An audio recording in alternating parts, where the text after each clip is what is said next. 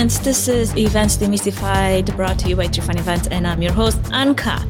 When you have a cause you care so much about and have gone so far to own it and champion it, it might probably be the time to start your own nonprofit charity to spread your work to a wider audience. But starting a charity can certainly feel like a big undertaking, and there's definitely basic steps that you need to follow to make sure that you start on the right foot. So, during today's episode, this is what we will cover with with my guest, Travis Johnson from the nonprofit Architect. Travis Johnson is an event coordinator and a published author. Currently an active duty officer in the United States Navy, he's married with two children and on the 50th move. His humble beginnings include 36 moves before graduating high school at 17, six states, five foster homes, surviving two murder attempts, and getting in serious trouble with the law. Although this was very rough, there was always a person a group, a church, willing to help him and his family. And now he's in that position where he can give back and he's made it his mission to help the helpers.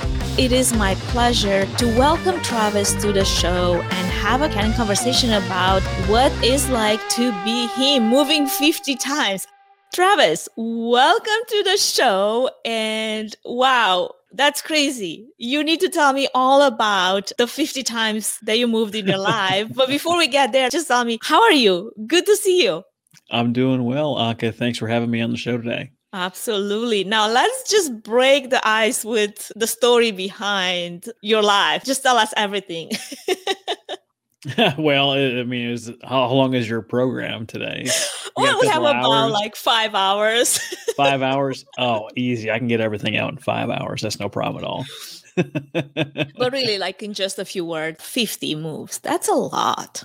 It's not a little bit. 50 moves is quite a bit. I think the average person moves seven times in their lifetime. And I had that done probably before I was five. Wow. Yeah. Most of it has to do with my mother having mental health challenges. So every time that she needed professional care, we would have to go move either with a family member or into a foster home. Mm-hmm. And then when she got out of care, we'd have to go move somewhere else. So every time she went into care involved at least three different moves. Wow. That must have been really rough as a child to constantly not know where you're going to be next.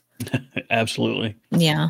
And I can see how that certainly builds a level of empathy for kids and people that go through that type of situation like nobody mm-hmm. else. Yep, absolutely. Now, before we kickstart our conversation about nonprofit strategies and best practices, would you let our audience know in so many words who you are and what you're up to aside from the introduction and what prompted you to get started doing nonprofit work? Well, it's a great question. I appreciate you asking. When you move that many times, you really don't know how to be part of a community. And mm-hmm. I got mm-hmm. to a point where I was finally stable and settled and not in that scarcity mode, not in that survival mindset. Mm-hmm. And I wanted to figure out how to really interact with the community. I've been in Oklahoma City for a number of years and I asked around, I was like, what do people in communities do? I, I wasn't really sure. And they're like, well, people in communities, they serve on boards, they show up to town hall meetings, they uh, help out with nonprofits, they help build memorials and other things of that nature. And I said, great, where do I sign up? And, well,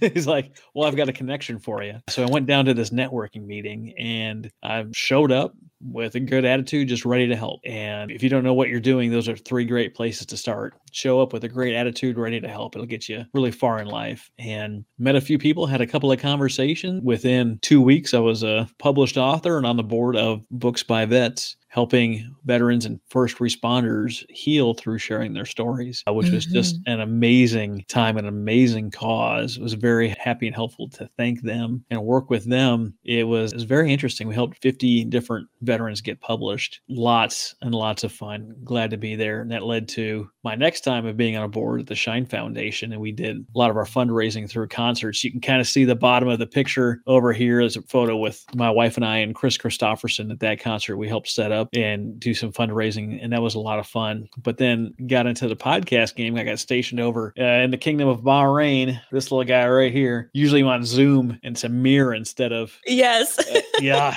gets me every time.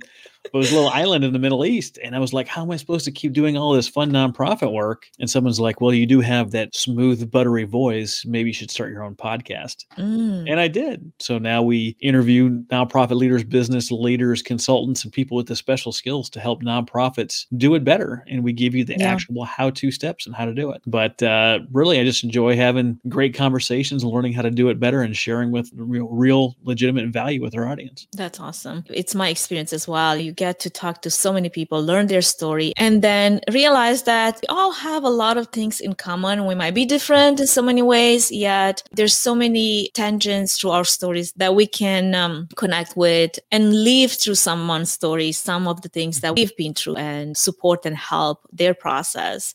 Now, trying to keep us on topic here with what we're going to talk about, I can imagine how you get uh, so often to talk to so many people with big hearts that have vision and a mission.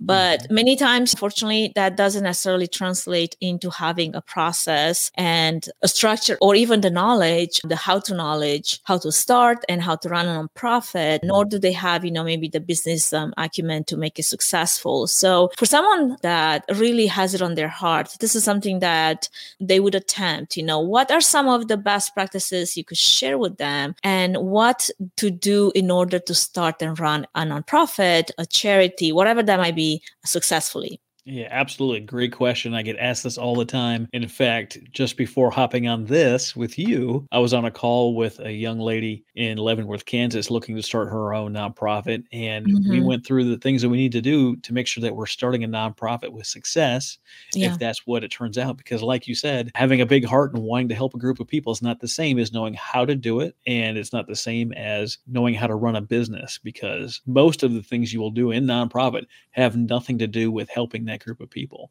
Everyone wants to start for the services that they want to provide, but that doesn't help you in fundraising, admin work, dealing with a board, volunteers, and all of those other things. So we want to really make sure that starting a nonprofit is the right thing to do. Yeah. So the first thing we got to do, we've got to survey the area. We've got to find out who in our neck of the woods, who in our city or our local area is doing something similar or the same as what we're wanting to do. There's a lot of great tools out there. You have your local Center for Nonprofits and you have your actionnetwork.org where you can go and search based on zip code and type of services to see what's offered in your area. And you want to have conversations. What are they providing? Where can you plug in? Because potentially it's a lot easier to plug into an already existing program and you just come in and do the thing you want to do, right? You want to help homeless veterans, you want to help develop children, you want to help through whatever you're looking to do. And it's much easier if someone else is already doing it you can volunteer and sign on with your passion and get started this week as opposed to starting a nonprofit and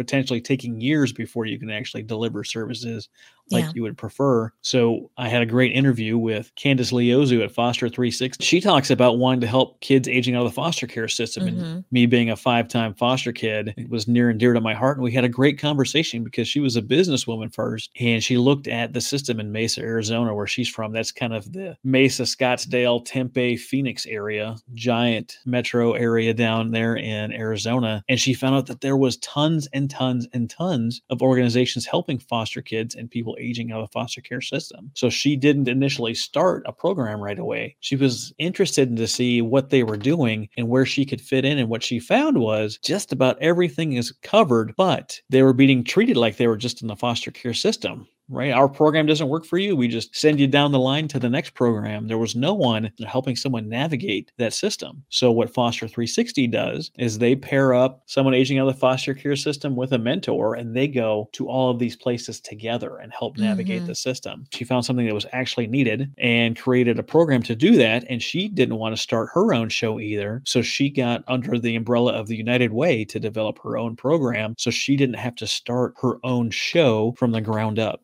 So she mm-hmm. found what was actually needed, what was in the area where the gap was, created a service to fill that gap. And then she still didn't even start really her own thing. She started under the umbrella of someone else, which is what we're trying to do. Because if we have that on our hearts to help a group of people, that's what we should do. Find yeah. someone that's already doing it and add in there. Find a way to plug in and get started today instead of starting our own nonprofit. Which is such a huge undertaking, especially if you've never done it before, right? So at what point would you say then you could attempt to go on your own now that you've done all this prior steps to quantify is this something that really will make a difference in this specific area that I'm trying to serve here?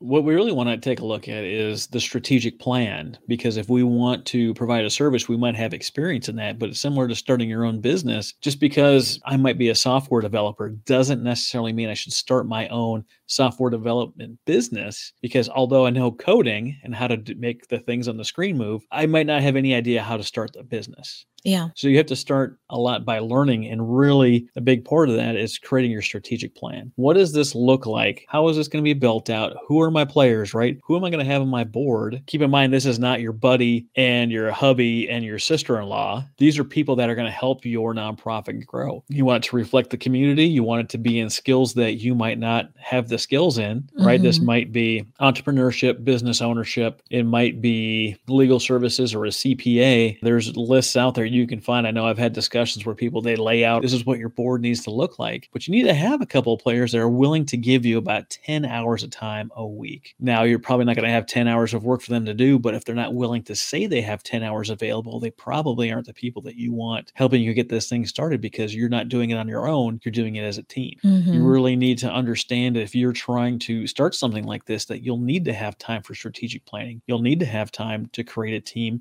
that's going to do work with you, not necessarily necessarily for you, but you can't do it on your own without a good team. There just isn't enough time, and you don't have all the skills yourself to make this thing work. Uh, the next thing you need to know is how are you going to fund this thing? What is yeah. the program actually going to cost to deliver? And not just the cost of delivering the program, but the cost of administering the programs. And then if you're going to have paid staff and what that looks like. I know there's a lot of discussions out there about people doing their own thing and trying to be all volunteer and they're really proud of that thing. But I've run into a lot of donors that won't donate to an all volunteer staff because if those volunteers leave, mm. I know, of course, paid staff can leave as well. But like if I give you this $50,000, who is in place to keep this thing up and running? Where's the structure at? Who's actually working for the nonprofit? Yeah. I am not a fan personally, and I don't know everything. I'm not a fan of executive directors that don't get paid. Mm-hmm. It's not some kind of badge of honor to me. They're wearing themselves out. And how long is it? It really is just a countdown until they get burned out and quit. Yeah. Yeah. No, absolutely. And that is the story of so many nonprofits and good missions that end up providing really good services for the community and then burning out, like you said, because they don't have that structure in place to be mm-hmm. able to just use some of the support around them so they don't have to do everything. And I've seen this again and again. I'm on the board in a few nonprofits as well. And I was to make a little joke. You mean like meeting once a year for the nonprofit board meeting is not enough to run a nonprofit? No, not, not effectively. Not effectively for sure. Absolutely. Now, on the same nonprofit strategies for success topic, could you share your best tips to identify sponsorship opportunities for nonprofits and what kind of steps you need to take to discover what you have to offer as a nonprofit to your sponsors to even get in front of them? Uh, that's definitely something that I, I, talk about. A lot of people that are have been in the nonprofit world for a long time really do not like what I have to say. They've been doing it the same way for 50 years. Rock the boat, Travis. Time to rock the boat. I've had people call me uh, the nonprofit heretic because they can't possibly believe that I would speak the way it's a completely different way of doing business because I don't do sponsorships yeah. the way that that you're talking about. Mm-hmm. If I am going to partner with a business, I want everyone to have value because the standard sponsorship is begging a business for money. Hey, could you please give me some money? It would be really great. We'll put your logo over here. And won't that be wonderful? Yeah. I don't really feel like that has a lot of value. What I like to do, and actually the guy that does this, the guy that interviewed, Isaac Belden, is actually in Boise with you. We offer credit card processing services. Mm-hmm. So the business itself gets a lower rate with a flat fee on everything. Right now there's Square and there's Stripe and there's PayPal and they they find a lot of reasons to charge you more than their advertised rate. We don't do that. We charge you a, flat rate so the business themselves gets more money in their pocket to build their business, to take care of their families or whatever their vision is. The credit card processing company gets paid as well, but from that fee, a portion of that fee goes directly to a nonprofit of your choice. So if you're in the business thinking about this, and I don't know why you're listening to a nonprofit show, but there's ways to do this things at 12B Gives, who's out of Boise, Idaho. And if you're not a fan of Idaho, I've got friends in other parts of the country do the same thing. Everybody's a fan of Idaho, Travis. What are you talking about? You have no idea how many people are moving in right now. California and Oregon. They need to it's stay true. there. And then all the Idahoans there. Were like, we're going to move to Texas now. Yeah, a lot of Californians are moving to Texas too. There's a reason billionaires live there, and it's because there's no state income tax. what Another that looks topic like, of discussion.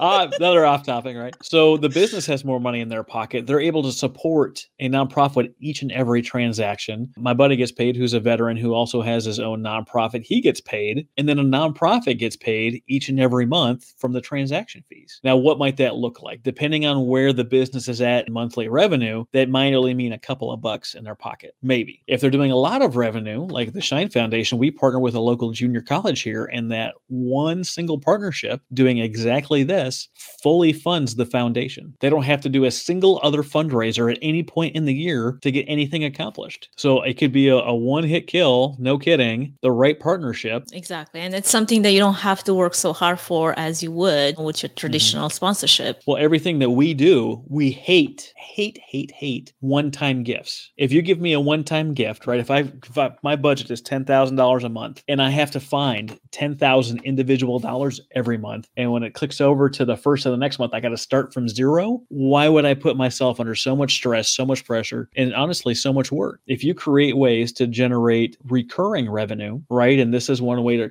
of the three ways that I teach to generate recurring revenue. That means the month that the next month you have to get maybe now you have to find nine thousand dollars, and the Mhm. next month after that maybe you only have to find eight thousand dollars. So if you are at ten grand a month, and every month you figure out how to get a thousand of that recurring, then after ten months you no longer have to go through that slog of finding new donors each and every month. Mhm. You've solved your fundraising problem essentially permanently because you don't have to ask for any more money. It's already coming in. And as long as that person's in business, they're going to get pay you each and every month. What are they going to be in business for? One year, five years, 10 years, 30 years, 50 years? That money's still going to be coming in as long as they're matched up with that credit card processor Mhm. and your nonprofit. So, what are the other two ways then, besides this one? One way is something businesses do all the time. Hey, sign up today and we'll give you this free mug for $20 a month. You mean monthly memberships? Yeah, you ask you Mhm. ask your fans, you ask your social media followers, the people that love you, to give you 10, 15, 20, 25 dollars a month. Before we move any further, I wanted to give a quick shout out to our main sponsor, Trifan Events, which is a boutique event planning and production agency that will come alongside you, offering personalized event planning and technical support, strategic event design, production and technology management, and flawless execution for live, virtual, and hybrid events. The team at Trifan Events is passionate about planning and producing event experiences that get people involved with true moments of interaction, engagement, and co creation while offering white glove treatment throughout the entire planning process, enabling you to reach your event goals with the use of creativity, production tools, and event technology. To find out how Trifan Events can plan and produce your event become memorable, go to trifanevents.com.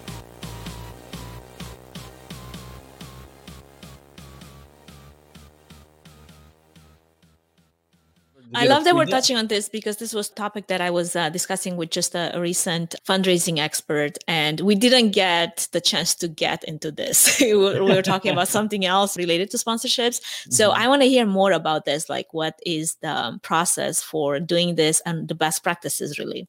Perfect. Well, you need uh, step one, and if you go to my link tree, which I'll give, I'll have it in the episode notes. Yeah. I give you a free guide on how to do this. I don't want your money. In fact, the way I just mentioned with Isaac is zero dollars out of your pocket. This way I'm going to mention is zero dollars out of your pocket. And the third way, if we have time, is also zero dollars out of your pocket. You don't have to dump thousands of dollars into something and to hope to get a return on investment. The first thing you got to do with this is make sure that you can collect monthly recurring donations, whether that's through PayPal, whatever online system you have, or whomever. As long as you can get it into a recurring model, you have the ability to collect that monthly recurring donation. So say, Mhm. For instance, we've got this t-shirt. Pick design the t-shirt, whatever you want to do. You've got t-shirts already. If you don't have a t-shirt, there's organizations out there like Teespring, Printful, or the people that I partner with are Ginger and David at reallydesigns.biz. Like, really? Designs? Yeah, reallydesigns.biz. They charge you no design fee and it's all on demand printing. They don't print it, they don't create it unless it, the product sells. Mm-hmm. So if you've got a t-shirt that you want to put out there, if you've got a mug, a hat, patch, poker, whatever the thing is, yeah. they won't make it. They'll charge you zero dollars unless someone buys it. Someone buys it, they go in there, they create it, they package it, they ship. At the end of the month, you get the money for whatever yeah. was agreed upon. That way, you don't have to carry inventory. You don't have to buy a thousand shirts up front. You have exactly. the shirts now. You have to go mail these things. Who's got the time for that? They don't yeah. do that. There's a fee, but the fee happens only if you're getting paid. Yeah. Which is hard to argue with. The monthly membership that is linked to the swag in a way, right? Mm-hmm. Yeah, absolutely. We had first time, first year nonprofit in Oklahoma mm-hmm. City do this. In the free guide, it walks you through collecting the payments, how to create the product for free. And then the third step is the social media post, right? Mm-hmm. So we designed a social media post. This was for Feed It Forward OKC. One social media post posted one time said, Hey, we've got this great shirt. We're feeding people in Oklahoma City, but we can't feed everybody. We're turning people away each yeah. and every time. And if you sign up, give at least at least 20 bucks a month, we'll send you this free t-shirt. So you're helping a great cause and you look stylish at the same time. That yeah. one post, they had a hundred people say yes, a hundred times 20 yeah. is $2,000 a month in monthly recurring donations from one single. Facebook post. Who doesn't want an extra two grand a month? Now that assumes that you do have an audience online, right? Because there's a lot of nonprofits that for them building their audience, building their community online was mm-hmm. more of a second thought, right? And if you have 50 people follow following you, obviously you're not going to have the same reach as having right. thousands of followers. Right. So you have to start a little bit like backwards before you even get forward, right? This is for someone that already has a social media following. They had about 2,000 people in their group and only 100 said yes. That's 5%. 5% said yes to this. Well, 100 times 20 bucks is still two grand a month. Yeah. And what we did the next month is we created a different offer with a different product. I think it was face mask at the time for $15 for 15 bucks a month, I'm going to send you this free face mask. Yeah. And she had a whole bunch of other people sign up after that. It's about finding the right offer for everybody. For those who are like, well, I'm not sure, you know, is that legal? I haven't found a single person yet that says it's not legal because why would it be? I, I don't know what it is about this thing, but I mean, what do you mean I offer a free t shirt? Yes, offer a free t shirt. Businesses yeah. have been doing this for generations. Exactly. You are a nonprofit business. You can do this thing too. Yeah. Depending on your state, you might have to check the rules. I know California, you have to pay an extra fee to be able to sell things. I see. So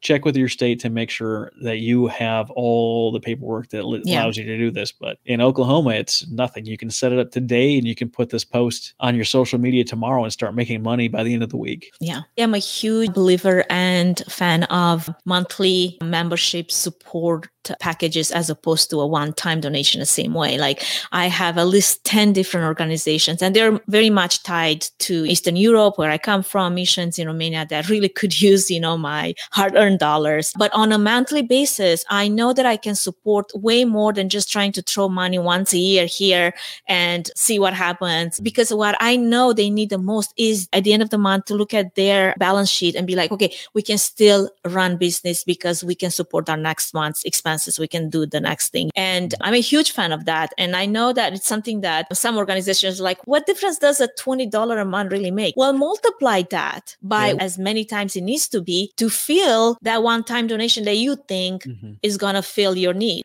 if you want to create a hundred thousand dollar foundation that's going to give away a hundred thousand dollars a year, what does that take? Well, if you look at the math, it would take one person at a hundred thousand dollars, right? It'd take two people at fifty thousand dollars, or it would take a hundred people at $84 a month will get you $100,000. 200 people at $42 a month, 400 people at $21 a month, and you can just do the math from there. Our third way to make that monthly recurring donations is actually right what you're talking about. It is about asking for three, six, or nine dollars. The third way to do this is by creating some kind of content for your website. I'd go through an interview with Stephen Kuhn and talk about how to turn your website into an active employee. Through his process, he had has three nonprofits, each generating $200,000 a month. Mm-hmm. And he only asked for three, six, or nine dollars, which means he's got thousands upon thousands of supporters, right? Yeah. But they create content because right now, most nonprofits, when you look at their website, it looks like a digital pamphlet. This is who we are. This is what we do. Please give us money. Yeah. And it has no real value. What he talks about is bringing in people to create content. I'm a big fan of podcasting. I know Anka is a big fan of podcasting. It's the main difference between a website that you go to once and you go yeah. back to over and over again. Think of news sites, sports, social media. They always have something new. It's new yeah. content, whether it's a blog, a vlog, or our favorite podcast. You have to have a reason for people to come back. So what he does is he created the website that brings in, he brought in 250 guest bloggers, people that are already talking about the things that you care about. Mm-hmm. So let's say you care about uh, people in the veteran space. You might care about PTSD,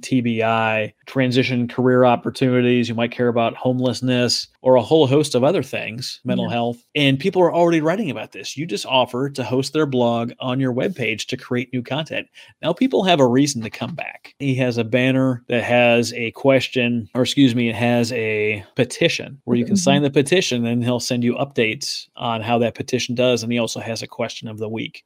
Of course, in order to access any of these, you have to give an email address. And then he mm-hmm. asks you for your support to keep that website up and running at three, six, or nine dollars. Well, it's so yeah. successful. He's got three nonprofits raking in two hundred thousand dollars a month. Could two hundred thousand dollars a month keep your nonprofit afloat? Absolutely. Yeah. Absolutely. A lot of nonprofits. I mean, there's definitely a lot of nonprofits at that level that could certainly say, yes, give me half of that and I'll be happy.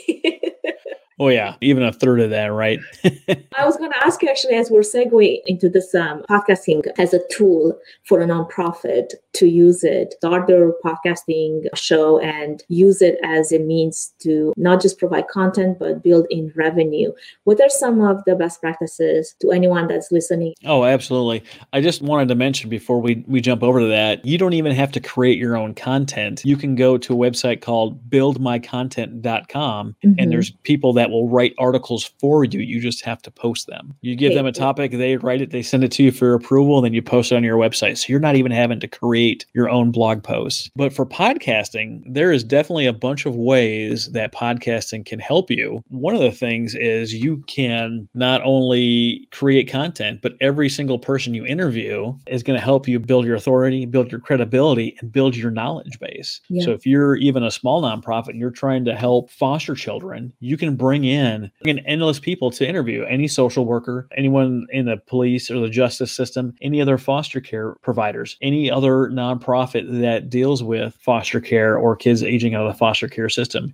You can bring in your city council, your mayor, your state, federal representatives, even your governor can come on the show and talk about what they're doing to help your cause. So what does that do for you? Now anyone at the state, city or federal level is now they now know who you are and anytime something comes up in their world involving this, they're going to go to the expert, which is now you because you interviewed them on your show. Yeah. Right? You're now seen as as the expert. Every person that I get to interview helps me get a little bit smarter on everything nonprofit. Absolutely. And I've had some fantastic guests and this is a lot of amazing information Travis that you're sharing because it's something that, unbeknownst to me, the reason why I started my podcast is because I wanted to have fun. really. No, actually, I wanted to learn more things that, like, you learn a little bit from everyone by just mm-hmm. having a conversation, by just being willing Absolutely. to hear the other side of the topic. And you might think you might know everything about something, yet, if you start listening to the other perspective, there's always something that you don't think about. Because let's be honest, as long as we live, we're going to learn. I mean, that's the ideal. I mean, that's the growth mindset that we should all have. So thank you for sharing all those things. Couldn't agree more with what you're saying there. Now, thinking of you and the history, because you've got quite the history, Travis, and your story is quite a story. Now, leaning on that, how does anyone go from surviving to thriving after COVID-19 pandemic? Uh, well, for me, it, it really comes down to choice. See, I didn't have a choice of most of the things that happened to me me. But I did have the choice of whether or not I was going to remain a victim and remain in that victimhood. I could keep pointing fingers and said, "All this stuff happened to me. It's this mm-hmm. person's fault," and I could be okay with that forever. Or I could say, "Hey, this happened to me, and now what am I going to do about? It? How am I going to react? How am I going to respond?" And when you realize that you have that choice, and let me pause here for a second. If you've had some serious trauma, you might not currently be capable of making that choice. Mm-hmm. Please, please, please seek the help that you need to to get past that trauma just in general, so you can get to a place where you can choose, where you have the ability to choose, but you still have the ability to choose to get help. So please yeah. choose to get help. I found that uh, through all my different moves, there was always someone saying something like, "It's my way or the highway." Just like, like, shut up, stop asking questions. We're just going to do this thing. Mm-hmm. But I mm-hmm. found that people doing the same thing in different places all said the same thing, "My way or the highway," but they were doing it differently, mm-hmm. which means that there is many different ways to accomplish things, many different ways in life. You see those people all the time, like, "Oh, it's almost my 30th birthday. I haven't accomplished whatever." There's no mm-hmm. timeline. There's no way that has to do it for everybody. You can figure out your own thing. I didn't know what to do after high school. I graduated at 17. I was working three jobs. I was opening up at Burger King, driving across town to work at the lunch counter at the bowling alley, going to Walmart to unload truck from five to two in the morning. And, you know, I was doing that five days a week. And my dad approached me. He's like, Hey, you know, there's this job out at the community college working in the maintenance crew. They pay 18 bucks an hour. Now this is 10 more dollars an hour than I was making in any other job. And I was like, Dad, I already got three jobs. I don't have time for another job. He's like, get rid of those three crappy jobs and get, get one good job. Right. And I understood what he was saying, but I didn't think that that was the right job for me. I ended up joining the military. I wanted my college to be paid for. I wanted to have opportunities to grow and learn and to serve. And that was really kind of one of the beginning points of my life changing because they didn't care who I came from. They didn't care about my past or my problems. It didn't matter how much money I made. As long as I showed up ready to work in the uniform of the day and all that other stuff, I followed the same set of rules as everybody else does. And I could decide and create my own future. What a lot of people don't tell people growing up is everyone can decide and create their own future. You get to design what your day looks like. And you just go work some nine to five job or some hourly job. You've decided that you want your day to look like that that. Yeah. And it doesn't have to be if you don't want it to be. Maybe you need education. Maybe you need to meet the right people. Maybe you got to change your circle of friends. It wasn't till my mid 20s that I realized, even though I was do doing good things in the Navy, I didn't have the right group of friends. The people that I hung around with didn't care about their careers, their education, their families, and really weren't that great of people. Tell me who you hang out with, and I'll tell you who you are. it, it, was exactly right. I started hanging out with people that cared about their education, cared about their careers, cared about their faith, cared about being good husbands and good fathers. Mm-hmm. And as soon as I did that, everything changed. Yeah. All of a sudden, I got accepted for an officer program in the Navy. They sent me to college full time, got my commission, got my degree, then sent me to flight school. That wouldn't have happened if I hung out with the old group of friends. Yeah. Absolutely. If you find that you're not where you want to be and you're spending your time in front of the TV or drinking at the bar on the weekends or drinking at home or going gambling or whatever the thing is, those people you hang around with are going to help you keep doing those things. If you're not okay with that, you have the choice to change the people you hang around. People are like, well, where do I find board members? Well, that big plaque you see when you drive into any town and it tells you who the service organizations are, whether you've got VFW, American Legion, Masonry, Rotary Club, Chamber of Commerce, those are the people that are involved in helping their city grow. And those are the kind of people that you need to hang around. They're going to help you start your own business, get you where you want to be a nonprofit, help spread your message and care about you as a person. If you're not hanging around with people like that, that's where they're going to be. They're hiding in plain sight. Go talk to them, figure out how you can do it better. Figure out who you can meet that is achieving the thing that you want to achieve and hang out with that person. Ask for a mentorship relationship, talk to them, have a conversation, get introduced. Don't be scared. It's already no if you don't ask. The yeah. only chance you have of getting a yes is by asking. Absolutely. And sometimes it does take a little bit of getting out of your comfort zone. You're not going to accomplish much if you just stay in your cocoon of safety of like hiding behind closed doors and be like, well, I can't wait for them to come to me. Success doesn't live in your comfort zone. The body of your dreams doesn't live in your comfort zone. Millions of dollars don't live in your comfort zone. They're just beyond it. Absolutely. Well, thank you so much, Travis, for sharing your heart and your best tips on how to get a nonprofit off the ground, but also really good common sense advice for living the life that you always wanted, but you just need to go and get it, like grab it. You can't just wait for it to happen to you and make the choices and the changes that are required to get there. Now, no. if anyone wants to learn more about you and from you, you mentioned, you know, the Linktree. I'm going to have that in an episode notes. Anyone else that they can find you, any other way you can be reached at? Absolutely. I'm on every social media, nonprofit architect. Connect with me, say hi, ask questions. Absolutely. You can go to nonprofitarchitect.org, and on there you can find some of what we do. And you can also find the nonprofit podcast network. You can find my show and Anka's show and a dozen other shows that deal with nonprofit specific topics and you can learn how to do it better. You've got yeah. to take your time to learn how to do some of this stuff because no one's coming to save you unless you're taking the, the steps to do it to make it happen. No one's coming to bail you out, save you, to revolutionize your life. You have to do it. Flash news. Some people need to hear that. Thank you, Travis. I appreciate you so much. It was a pleasure talking to you. You have a wonderful rest of your day and go and change the world one little nonprofit at a time. I will. Thanks so much for having me on the show, Anka. Well, friends, thank you so much for hanging with me and learning from Travis. As far as we're concerned, we're going to be touching some topics in the fundraising and nonprofit world in our next episode. So stay tuned, to subscribe, and I would love to hear from you as far as topics go connect with me on, on social media via direct messaging or podcast at threefunevents.com. Thank you. Have a great rest of your day.